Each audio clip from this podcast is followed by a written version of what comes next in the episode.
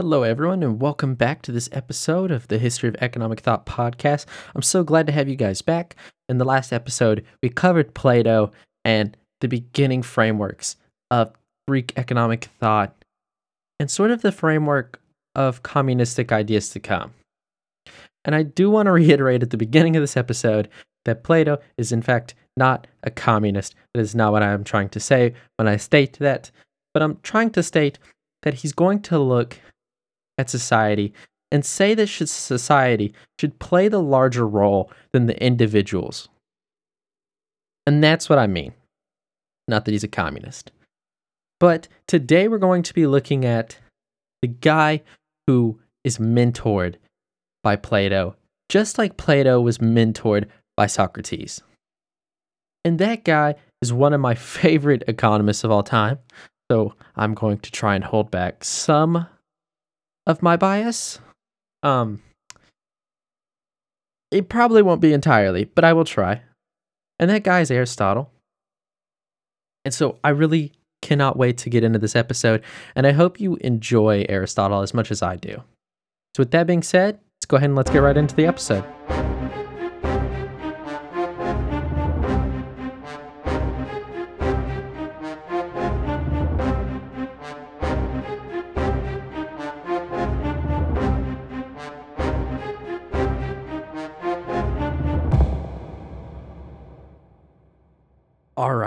So you guys have probably heard about Aristotle. Uh, at least I would imagine so. He's one of the most popular philosophers out there, but he does have some interesting ideas to say about economics. But before we talk about the economics, let's give a little backstory about who Aristotle is. So Aristotle is this interesting character. He comes from the same group of Socratic thinkers that we had talked about in the previous episode. However, there's some important differences between him and the people that we talked about in the previous episode. And that's that he comes later. So he's actually trained up by Plato himself, just like Plato was trained up by Socrates. And this causes an interesting change in the shifting of how Aristotle thinks compared to his predecessors. His predecessors are very inspired by Socrates. In fact, even in their writing, when they're saying arguments, they're writing it as if it's in the form of Socrates himself saying it. Aristotle, however, doesn't do this. If you read his works, he writes from a first person's perspective. He gives his arguments as they're his, not as if they're somebody else's. And this is an important note to make. And now we sort of see where he's going to attack some of his predecessors as their own individual selves. And this is interesting, especially if you read some of Plato's works. The way in which he writes, and he's critiqued quite often for this, is that he almost writes in this simplistic fashion where it's two characters talking to one another. Oftentimes, this is Socrates talking to somebody else. And Socrates will say something, and the other party will counteract with something else. And then Socrates always comes back with the right answer. And he gets critiqued often for this because it's almost like talking down to your audience, but also it seems so contrived. It's far too simplistic compared to a real debate or a real conversation, which is one thing that we know the Socratics were really big on. So Aristotle's really going to attack some of the major ideas. But before we get on to what he attacks, I want to take some time to talk about what does Aristotle himself think? And then later we're going to get into how he's going to attack some of the philosophers before him. So, like in the previous episode when we were talking about the philosophers before, their whole thing that they prioritized or they focused on was happiness. And Aristotle's the same. He's going to drive that same point home that as individuals, we should prioritize happiness. Aristotle, however, has a very different way of thinking about how we should obtain this. And this is an interesting distinction to make early on in this podcast. Is that it's completely possible for you and another individual to think we should maximize the same thing and yet still have completely differing ideas about how to obtain it. So, let's discuss how Aristotle thinks that we should go about trying to obtain happiness and how that differs. Well, Aristotle's going to discuss economics in two of his books. Or at least there's two we're going to focus on. And that's Politics and Nicomedean Ethics. Now, the second one there, Nicomedean Ethics, is Aristotle's book to someone special in his life. But in these books, he decides to talk about how a society should be structured. And there's something interesting about these books. He describes exactly how to think about these problems, which I think is valuable no matter who you are. So, how does he say we should break down this major problem? Well, he says that first, if you want a clear view of something, you have to first look at its origins, and then it'll all be clear. You'll also want to break down complex concepts into their smallest versions. So, how does Aristotle look at economics? How does he break it down? Well, he's going to break this down by sort of working backwards. So he says that a state, or country as we might call it, is really just a collection of villages. And a collection of villages is just a collection of towns. And a collection of towns is just a collection of homes. And a collection of homes is just a family. And so, really, the family is the building block of this larger organization. So, if we want to understand how exactly we should view economics, is really just a collaboration of different families working together to achieve one goal. And of course, to Aristotle, this major goal is happiness. Now, now if this is the case, and economics is just a collection of families, well, then economics should really be built around household management. You know, that thing that Xenophon was talking about in the first place. So Aristotle really just he proves Xenophon correct in where we should be looking at economics first by sort of showing the steps. So, in order to do this, when he starts talking about household management, he's got some really interesting ideas. So, he's going to sort of agree with Xenophon on a couple things. Number one, he's going to state that too much stuff, in fact, does cause a problem in your life.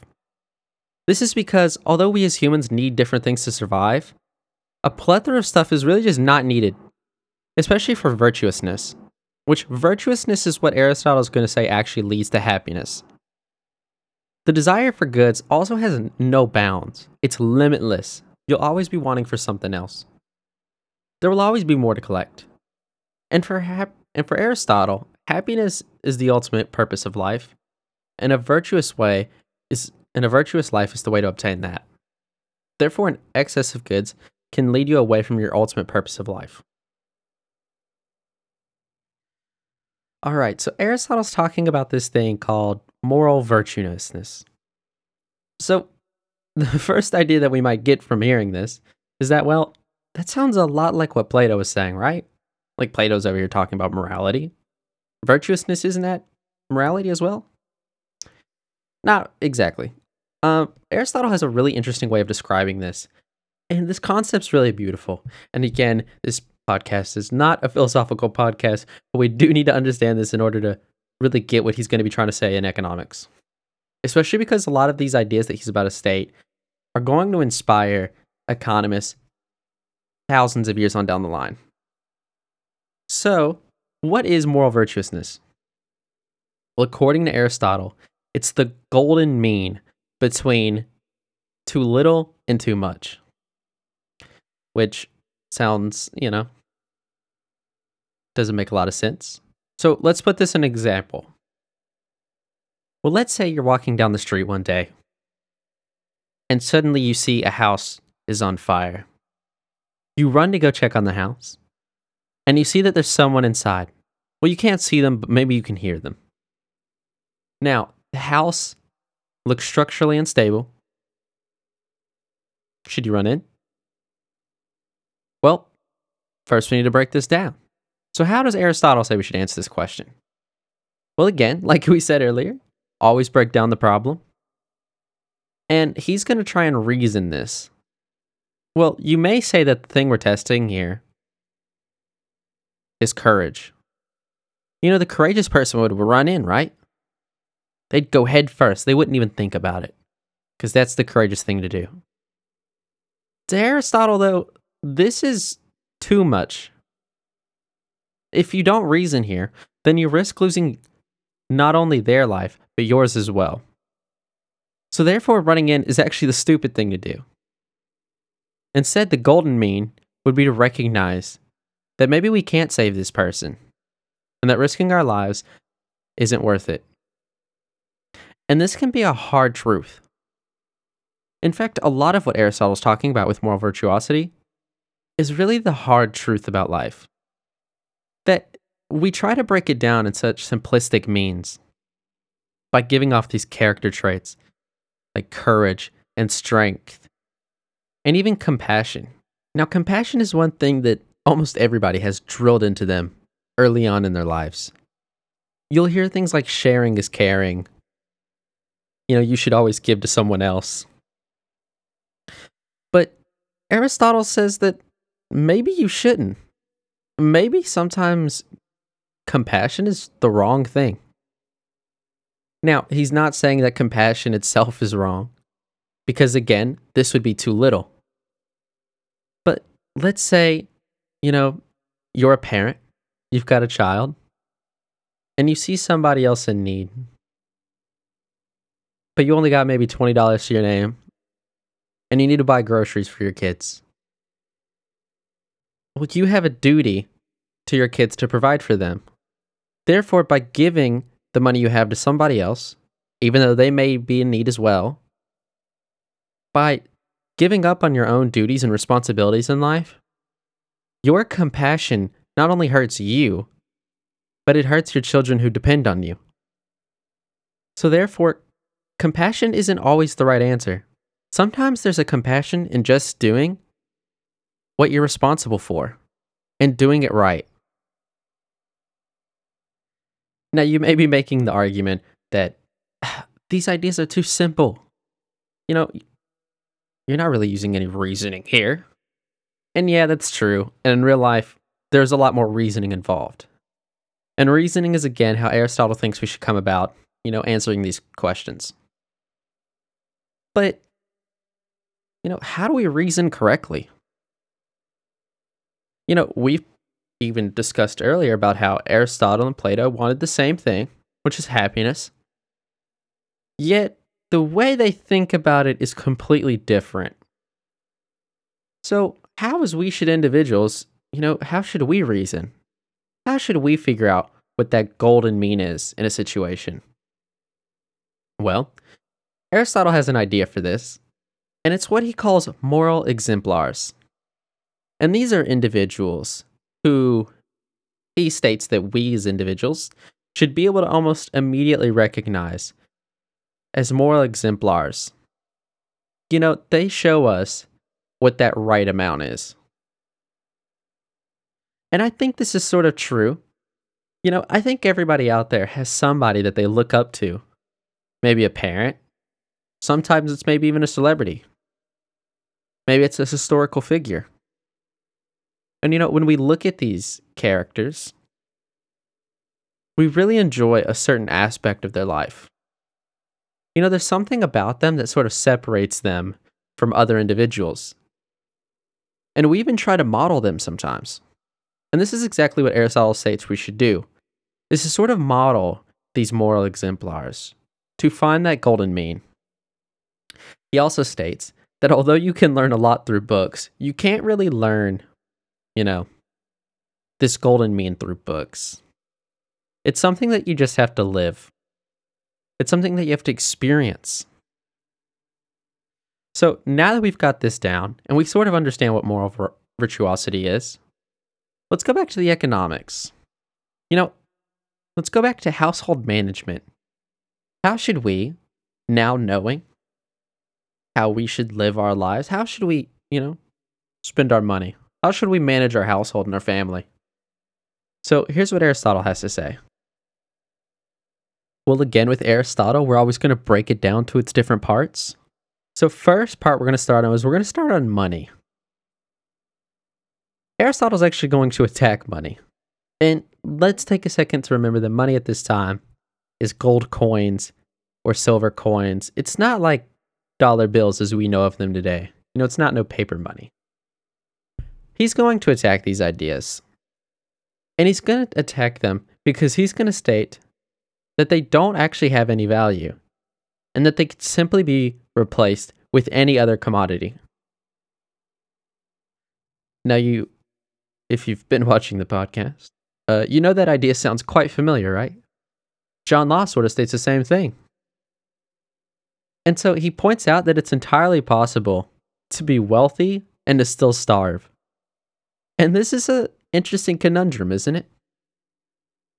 Like, if you're the wealthiest person alive, but you're stranded in the desert, does being wealthy help you? Not really. And so Aristotle's sort of attacking this idea that, yeah, sure, you can be wealthy, but it doesn't really mean anything. It's all in our heads. So, from there, well, what does he have to say about wealth itself?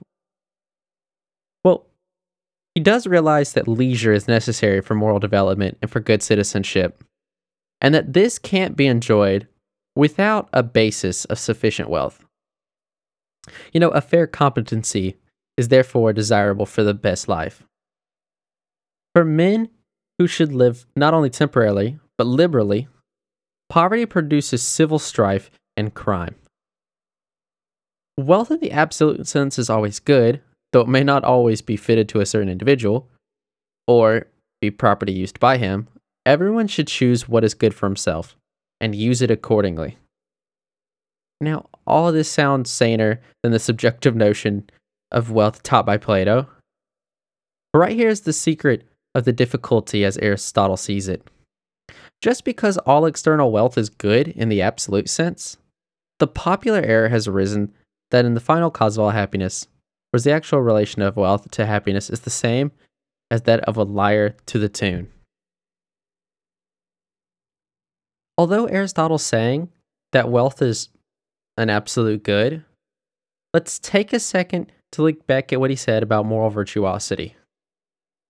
You know, there's too little and then there's too much. And he's sort of stating this again with this idea. You know, sure, it's good, but is it the cause of happiness? And remember, that's our aim here. We're aiming for happiness. But wealth, as we just saw through our conundrum a second ago, can't be what causes happiness. Therefore, the pursuit of wealth above all other things, well, it's too much. It doesn't actually lead you to what you want. Well, so how do we get wealth? Well, in order to get wealth, we've got to make a profit. So, what does he have to say about profit? Well, he's actually going to make an argument against profit because he says it's unnatural. And this idea is important because this point and the next one he's about to make are what's going to inspire the next couple economists we're going to talk about after Aristotle. So, the reason he's going to say it's unnatural is that a good was not created for the purpose of being traded, but for being used. Now, this isn't to say that trade is bad. In fact, Aristotle encourages trade, but within a very important caveat. In politics, he states they exchange with each other the necessities of life and nothing more. This sort of barter is not part of the art of wealth getting, or what we should call profit, and is not contrary to nature, but it is needed for the satisfaction of man's natural wants. So it's safe to say Aristotle's sort of a minimalist. uh, this idea he's challenging is that, you know, we shouldn't commercialize our society. He points out that when money is the goal, it worsens life instead of making it better. So Aristotle's essentially saying that things that should be traded are the necessities of life. They're the essentials.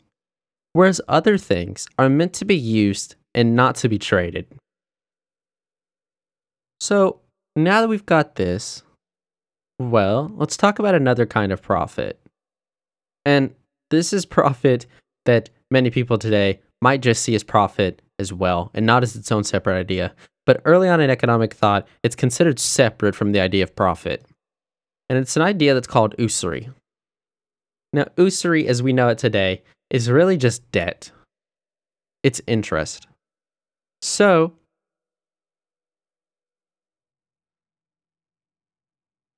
so Usury is wrong again because he sees it as not being natural. You know, when goods are traded, they're traded for another good, which is natural. But Usury doesn't do this. You know, when you give somebody a loan, for instance, you're not getting anything in return for it.